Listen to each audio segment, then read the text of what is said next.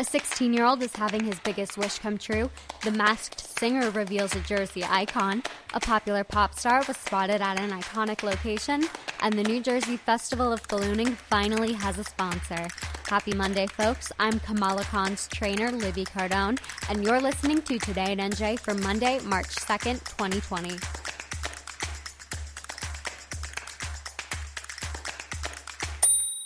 Antonio Sellers is a sixteen-year-old Hudson Catholic student who has been battling brain cancer for a year, and through it all, he's had one wish.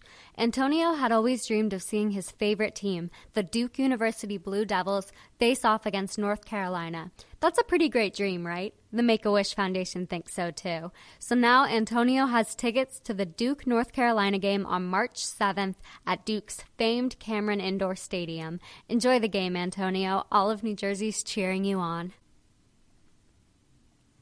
The singer Dionne Warwick is one of Jersey's most recognizable stars.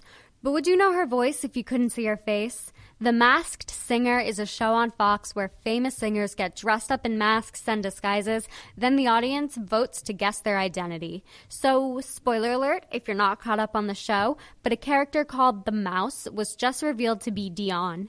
The seventy-nine-year-old legend is an Orange native who has not only won a Grammy, but has twelve number one songs. Like, you're a fan of Dionne even if you know it or not. Congrats to the legend. So last week, Sir Paul McCartney caused a stir when he showed up in small-town Jersey. This week, it's Harry Styles in a Wawa. My inner twelve-year-old girl is freaking out. He was there during a stop with his manager and, obviously, immediately caused a social media frenzy. Okay, so reminder, Wawas aren't just a Jersey thing, and this did happen in Delaware, but we're still going to count it as a win for Jersey. Also, is it creepy we know his exact order and that it was a burrito, a tuna salad sandwich, and a turkey hoagie? It's probably not as creepy as the tweets the ex-One Direction star gets on a daily basis, so perspective, people. And Harry, if you're listening to this, try the coffee next time. And I'm also free next Thursday if you want to try the coffee together.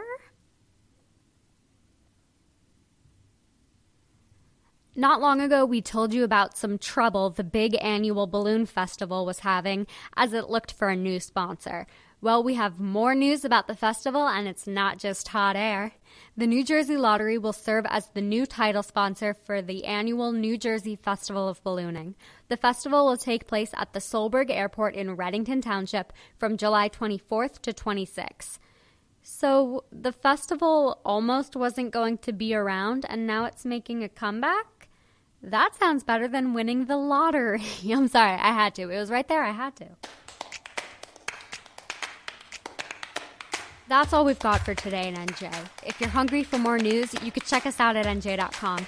Make sure to tune in for tomorrow's episode. Check out our show notes for information about the stories we mentioned today. And send us an email to tell us what stories you'd like to hear at podcasts at N J Advanced Media dot com.